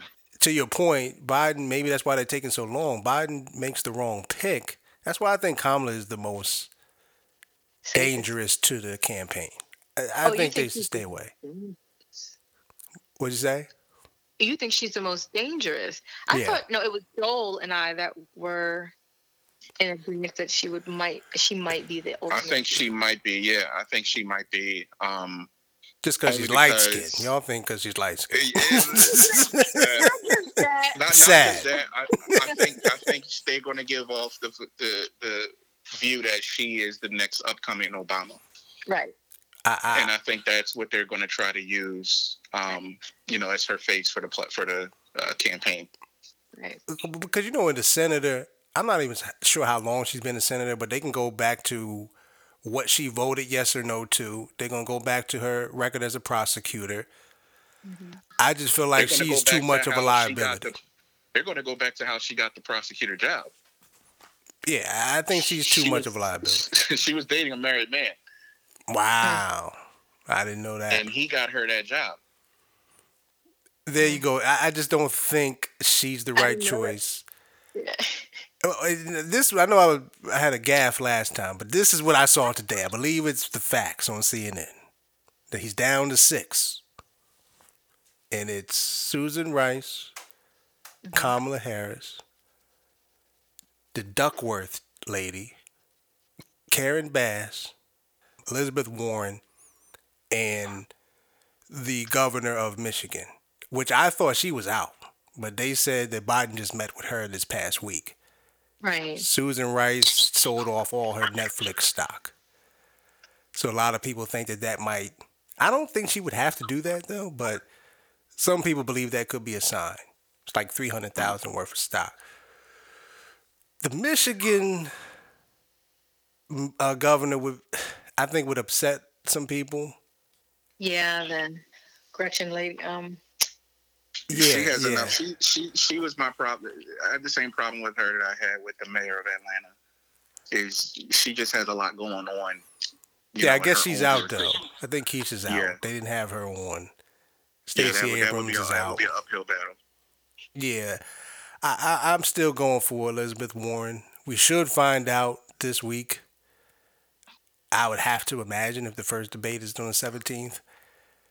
Y'all still sticking with Kamala? That what you're saying? No. and I'm just saying, I am, I'm all for Elizabeth Warren. Uh, I will say she is one of the ones that you don't really see speaking out much now. Like I haven't seen her. What I would assume would be like, putting herself on the public eye, knowing that she's a, a potential VP pick. I haven't seen much I think she doesn't want to do anything that might ruin her chances. You really Okay. don't see any of them talking too much because it could. They could say We something that backfires. we saw Stacey Abrams. Out. We've seen her a lot. Yeah, that's true. And I think maybe she was never really as considered as we thought initially. okay. Same with uh, Keisha Lance Bottoms. I, I think maybe those are people that the black community was pushing, and I know they were vetted, but Right. I'm starting to see that maybe they were never really realistically being considered. But Agreed. could be could be wrong, but we're gonna see. But we're gonna we're gonna end it on a music topic. We missed it last week, um, but we're gonna jump back into it. Back to the Verzuz battle. I love them. Y'all didn't watch the Rick Ross and the and the Chainz, right? Y'all didn't y'all didn't y'all didn't get into it. Not. This is the first Verzuz battle that I missed, and I really don't care. I didn't even go back to watch the recap, but I did see a meme of, of Rick Ross dancing with his shoulders up, and I like I like Rick Ross, and I was like, what did I miss? They they they they had strippers. He was getting a massage for like two songs straight. Oh God, see, this is what I have a problem with. what? I have a problem with it, and I don't. I know many people disagree with me. I think you guys are. I think at least you two disagree with me on this. That I want to see it stay with our ultimate legends, like this new generation of music, or in. And I still consider Rick Ross and Two Chainz in this 2000ish generation. They're too cool for school. And I don't want It started out kind of slow, but they had to trickle in those antics because they may not be the best performers or the most personable. So they, they they sprinkled in their own, their own little flavor, which was entertaining. I will And I say. know, I know that two, uh, two Chainz, Tity Boi, whatever we call him. I know that he's, I know that he has twenty songs. I just can't name twenty songs or verses or features it, or it, whatever. it, it'll surprise. you. That's why the Verzuz are so good because you forget about a lot of stuff. He was on a lot of records, like they weren't his, but he was on them, and he had good Okay. moments on them. So he a lot of the songs were those type of songs. You know, But that's why I think they need to define the rules because that's why I'm getting a little confused. We pulling up tracks that we just said two words on, and we it's them in twenty. It, I thought it was about having your catalog. But those records are part of your catalog. I mean, and you know what it should be? Do you receive a royalty off of the record or not? Like Okay. if you're a featured artist, I'm not all the way sure how that works. If if he plays the Drake and Two Chainz record, does he still receive residuals off of that record? If not, then it shouldn't be a part of your catalog. You know what I mean? I mean, they'd probably be too difficult for them to to figure that out because a lot of records people probably should be getting royalties on, they don't. But mm. they, you're right. I agree with you, CJ. They do need to define what a catalog is. Right. What is actually representative of your catalog? That would be mm-hmm. very tricky to do in the music industry, though. Mm-hmm. But I enjoyed it. After it it started out slow, but it got better. You So- watched it from beginning to end. Now I feel like you're judging me. I, didn't- I didn't even know you're trying to judge me here. you come off a little judgy. Yes, I did. I didn't even know, I didn't even know they were battling until somebody sent me the link. Uh, Oh, I, I just I just wasn't that interested at all. I, I wasn't either. I wasn't either. Like if I had some other stuff going on, then I wouldn't have watched it. But I had shit else to do. I'm like, all right, let me just let me watch it. as simple as that. you telling us off. What you want me to do? I mean, you've been coming. I, mean, I have to be more prepared for you going forward. You came at me a little bit the last episode. you trying these little jabs here and there. I've got to be more prepared. It's on me. It's my fault. Uh, well, at least, at least you did watch it because now, because of you, we're able to have a conversation about it. you and I, we can't contribute to this topic. Well, really just trying to get into the next battle. This is what they're saying. They're saying that it's going to be the biggest one yet. This was Tim and Swizz. They They've were talking. that for how many years? That's true. That's true. But these are the only facts we have. It's going to be the biggest one yet. 20 years in the making, and it's for everybody. And they specifically mentioned ladies. Who do y'all think those different variables amount to? What's the next battle? It's supposed to be making the announcement tomorrow. By the time this podcast come out, it'll probably make the announcement. But it's for everybody. 20 years in the making will be the All biggest right, one yet. So My Way came out in 97, 98. Mhm. Uh, but Justin didn't drop a single album until what 2000 mid Yeah, 2000s. but NSYNC was out probably. But he what? was with NSYNC. Yeah, NSYNC did come out around '98. So um, my bets is it's going to be JT versus Usher. And I'm sorry, but I don't want to see anybody white on the Verzuz. I'm just sorry. I, I, Damn. I love CGR. She Justin don't get the pass. I just no. I want to see Usher, but I don't want to see Justin Timberlake. I just don't care enough. And not to say that I haven't listened to a Justin Timberlake song. I like him as an artist. I just don't. I thought the Verzuz was for us. You know what I'm saying? And for our artists. Now, if it's for everybody, if you got to think about the artist that appeals to everybody, it's Mary. Mary is one of the only female artists that both men and women will rock and blast in your car with no problem. absolutely. True. I don't know anybody else unless they put Mary against Usher. They're saying Mariah Carey, but I don't want to. I don't want to see Mariah Carey. Y'all, you gotta just stop disrespecting Mariah Carey. Yeah, y'all act like she don't have joints for us. She does. Uh, Mariah had some. She had some songs, especially her catalog where she was hip hop for a couple years. That's cool. Even even even her joints, even her joints for everybody. The Glo- One Sweet Day is a great record. Let's not act like it's not. Mary a whole nother monster though. Mary is different. Like, what are you gonna cry when a vision of love comes on Tucson? No, but you- but when Mary stands up and does Mary's joint, you're gonna lose it. She may It's have to stay Teddy away Riley- from a vision of Teddy love on Riley this. versus Babyface battle all over again. If you put those two on stage, So, the wedding versus the reception. yes, pretty much. let's, let's let's if it is Mary Mariah, that checks all the boxes. It would be the biggest one yet. It would. It Well, would they're be. thirty years though. They're thirty years. in Well, the they, making.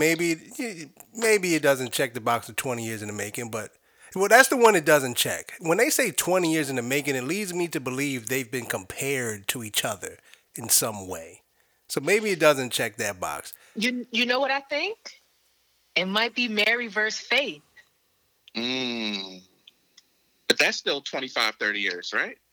Let's not get maybe they not- maybe And they just Faith threw a, a round Mary's number catalog. out there. All right. So real quick, I'm sorry. I'm so sorry. All right, I might have missed this all these years. Um, CG seems like she has a keen eye to back to like 90s, 2000 videos. Did y'all see um what's the one Mary J. Blige? No more drama. Um, uh, Dr. Dre did the beat. Mm-hmm. Let's get it crunk. Y'all know what I'm talking about. Dancery. Dan- yeah, dancery, dance with me. Did y'all see that video recently, or have y'all seen it? No. No. Do y'all know she's eating crab legs in that video? What's that got to I'm do with yo, this is anything? So ingredient, like, and I loved every part of it.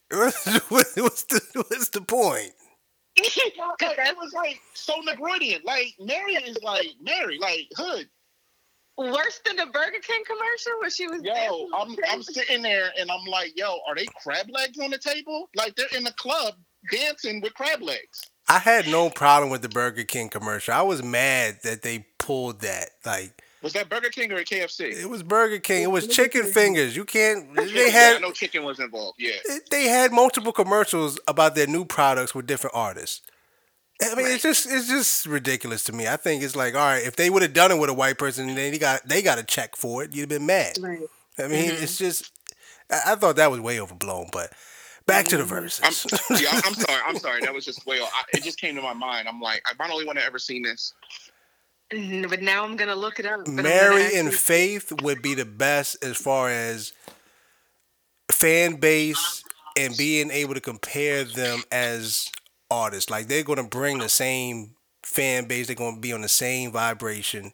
Right. But to me, Mary is like two or three levels ahead of Faith, and I love Faith. Agreed. But we know like men listen to both of them with no problem. You know, the women always were going to listen to them. It's kind of hard to get a female artist that men will listen to with no problem. The one I thought it was going to be when I first heard them say it, and especially because Brandy just dropped an album, and you say 20 years in the making, like they've been beefing, or at least the media has projected that, that it might be Brandy versus Monica. But I don't think that's for everybody. I don't think that's for everybody. interested. You think would you guys? I mean, you you would because you're really interested in music. But how many men do you know are going to say, "Oh, let me stop and check the Verzuz battle"? Right, right. See, see, there goes back to see. You can't do that. See, you can't have it both ways. That's a double standard. That's a I'm- double standard. I'm knocking- I'm y'all. I know for a fact I'm gonna be there. Oh, I'm watching. I'm watching. I'm but I watching. don't know many men that's gonna stop what they're doing. And I don't watch think that's for Certain age- everybody, I think if you're of a certain age, you will watch. You But know, but men Justin and Justin and Usher ain't for everybody. Ain't a bunch of dudes mm-hmm. tuning in for Justin and Usher. Maybe Usher and Usher. and Breezy or Usher and I don't know who else you could really put them up against. Usher and Mary, like yeah, you, people. I think a large amount of people, no matter what, would tune into that. But Yeah. I really think it is Justin versus Usher. I don't think oh, that's for everybody, but I think when they say it's for everybody, they're talking about white people. I think that's what they mean because I would have to imagine a lot of black women like seventy Timberlake, too. percent of the Verzuz audience has probably been black. Now you open it up to a whole nother audience when you bring in a Justin Timberlake, who Timbaland has a great relationship with. And I'm not knocking that, but I just feel like now we open the door, and like, and, and whoever said black women like Justin Timberlake, I do. I can dance and sing to Justin Timberlake. But now we open it up to where now sooner or later you're gonna start seeing Britney Spears versus Christina Aguilera, and I don't want, like, I don't feel like it. I don't want. But for any business to grow, as you know, you can't have it exclusive to a certain demographic.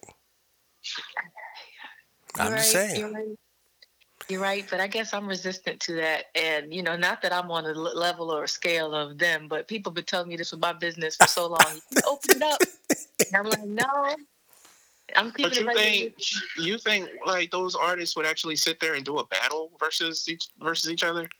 If like, it if it you know, meant I think something black, to black them, folk, it's that it's that competitive edge that we have. I don't know if like those white artists would actually sit there and do that. I think it will because it means more streams of their music. I think now Mm-hmm. that Apple is involved, there's some money involved, Yeah. and we we don't know when the world is really going to open back up for live shows. Right. So I think it could be a thing. These type of things we have to enjoy it while it's still ours. Anything that starts in the black culture is always going to have the culture vultures come in, and unfortunately, Tim and Swizz, I guess, own the name Verzuz and title. They'll probably do the business, but at some point, it's going to be diluted because they they want it to grow. You just can't keep it for ourselves. So enjoy it while it lasts. When it's Two Chainz and, and Rick Ross, you need to be watching. Damn it, because it might not last for long. Right. And I respect Swizz and, and Timbaland, and I w- especially with Swizz, I was watching something that his TED Talk. Did you guys see that? No, but I I will check it. How long was that? How long ago was that? It was recent. Uh, he was because he was talking about Verzuz and what he's created, but him and his wife Alicia Keys, they also created something for artists because you know if you're a artist, not just a black artist, but just an artist in general, and you sell your work, You're selling your work for whatever that money is at that time, and then sometimes these people go on and sell your your product or your your painting, your art, whatever it is, for um, multiple times that amount, and then you don't receive residual income after that Mm. of your product. So they created this foundation so that artists will continue to get a lifetime payment, like um, like, like the artists are doing, like the musical artists are doing. Interesting. So yeah, I, it was it was interesting because I didn't realize how heavily involved they were in keeping art. now, are you saying if the if that art or painting is reprinted and sold and No, if, if I paint something and I sell it to you for a hundred thousand dollars, and then you sell it to someone for three million dollars, and then that person sells it to someone for five million dollars, they feel that the original artist should continue. wow, that's interesting. Yeah. That's interesting. Hmm. Yeah, but that was on topic, just like the crab legs. So sorry about that. But we're going to end it on this because there's a possibility it's LL. Who the hell can LL battle? I, I would love that. I would love that. I'm coming dressed with my bucket hat, and I'm performing every song. But who could it possibly be? LL versus LL. I think it could be Drake. But I know some people have an issue yeah. with that because of mm-hmm. different eras. But the music is very much on the same vibe for the most part. No, I Nobody think else has had a long window. I mean, Drake is 11 years deep, and LL was he probably had a good 16, 17 year run. LL had 20 years, easy. 20. He started in 86. He was making hits in 2006. He was before 86, wasn't he? But No, yeah, he he had out- records in 06. He had that joint with Amerie and um Yeah, that was like 03. Joel. is 20 That years. 20 years. I think I think they're they're the best matchup just because of their catalog and their diverse Drake style and um and LL. Drake and LL. But I don't know if Drake would do it. I'm gonna say if they do go back with LL, then put LL against like Salt-N-Pepa or Run DMC or somebody. Uh, Please don't do it. Come on. No. No. No. I Salt wanna and Pepper is the most overrated group in hip hop history. I cannot stand Salt-N-Pepa. He said it. I, I agree. I'm sorry. I, I agree with you on that one. Oh my Just- God. End the show. You were getting ready to end the show, right, too? I agree. I'm sorry. Uh, I'm sorry. Nobody wants to hear none of those records today. Maybe push it. Maybe. They didn't write any of these any of their verses. I mean, come on. oh, but we celebrate Cardi. I didn't know Well, we who said who, who said we were celebrating her. No, the world does. The world does. Listen, I'm standing behind Salt-N-Pepa, even No. though they block all their music on uh, social media. That's the problem with LL though. LL is not going to want to do it with those early 80 acts because he's bigger than that. Yeah, Like- nobody had longevity. I don't know. I think they could get away and see LL is not going to agree to this because we, we had spoke offline about 50. But I think Ja Rule would make more sense because Ja Rule has just he has a good amount of uh, tracks for girls as well. I thought about that. But I, thought don't about think I don't think LL was agreeing to Ja Rule. He probably would agree to 50. Nobody wants to see 50. Like, I don't understand why 50 gets so much credit for this. He's 50 had three say- years. Ja Rule had more longevity than 50 did. When I we're talking about a prime. You're right. You're right. Ja Rule, I think, would be a better candidate. Mm. But LL's not going to agree to Ja Rule because Ja Rule's name has just been dragged throughout the years and people like to forget how great of a song maker he was. Ja Rule Do you, had you think LL would go against Bobby? Or you think it's two Bob- different Bobby, Bobby said Brown? He wants Keith Sweat. He said Keith Sweat because you they, you they they would only do R and B versus R and B because Bobby Yeah. still had a hip hop flair with what he was doing. I don't. Yeah, that he- wouldn't yeah, make no out, sense He called to out me. Keith Sweat on the Fat Joe. Uh, yeah, I can see Joe Keith Sweat. guys call it. But Teddy and, and Babyface already played all Bobby Brown's hits. We don't. He don't have nothing left that's going to surprise Yeah, us. right. I mean, his entire catalog. He can play the Ghostbusters song real right. Bobby's going to be tough, and I love Bobby. But I, if I'm busy, then I'm not making my way to tune into the Bobby battle just because he, they, we we know the songs. Bobby don't have an extensive catalog. We know the No, you're records. right. You're right. You're right. Uh, Teddy and Babyface played it, and what they didn't play, D-Nice played the next day. right. Even Keith, most of Keith Sweat's joints, Teddy played them. So I mean, Mhm. Well, we need to put Alexander Oh, on no, here. Teddy, Ted, I mean, uh, Keith Sweat did have a second win in the mid '90s with uh, he did. Twisted, You know what? and He Nobody, did. and LSG. And I happened to be he- listening to those records the other day. Nobody Yeah. and Twisted are some. Those are some I hard those was, are- records. listening, I was listening to Twisted yesterday. I mean, Yeah. it's screaming hysterically out of my car. And the joint with the uh, the, the cut close record. Yeah. Ooh. Yeah, yeah. I think uh, Keith Sweat Keith wrote had a that. Second win. Yeah, and Bobby he was had Silk. around. He wrote some of the Silk records. Yeah, Keith yeah. He Sweat. wrote. Um, he wrote. What's that? Last, I want to say. Lose control. Wait, who said Bobby was done after humping around? Bobby had. Did something come That was the same album. That was the same album. Bobby Well, Bobby about was done after that. Bobby was done after humping around. Hold on, CG. Hold on. CG. What did you just say? What record See? did you just say? I said so, I said something in common with Whitney, but with Joseph, that's the same album. But didn't he? Wasn't he on Murder Inc. Beautiful or something like that? Oh that? come on! You That wasn't no damn hit. You talking about the song with the Marley Oh, you brother that he did on the B and Bobby Brown show? That wasn't no hit. Come on, stop. Was that Thug Lovin? Thug Lovin. New Edition came back, and remember they had the song with N.E. It was it N.E. Keep it hot tonight. They had that. No, he wasn't on that song though. He wasn't on that song. He wasn't on that album actually. She shot ass He wasn't even on that album. He was on. He was on the joint. On Bad Boy then. Bobby was done after humping around. Let's just just just keep it simple. That was it. Complete disrespect. I'm a, I I'm a- love Bobby, but it was it was over. My afternoon to He had, research. he had a joint with Macy Gray that I kind of liked, but it wasn't no damn hit. I mean, it, had, a- he had a song with Macy Gray. yeah, the song with Macy All Gray. right, I, I found I found who LL should battle. Oh. Hammer. Let's cut it out. No, Wait, Cam? He said Cam'ron? Hammer. I thought he said Cam'ron at first too. MC Oh, Hammer. Y'all gonna give Hammer. Hammer his respect. I like Hammer, but MC Hammer. Not agreeing to that. He's Hammer not agreeing some to that.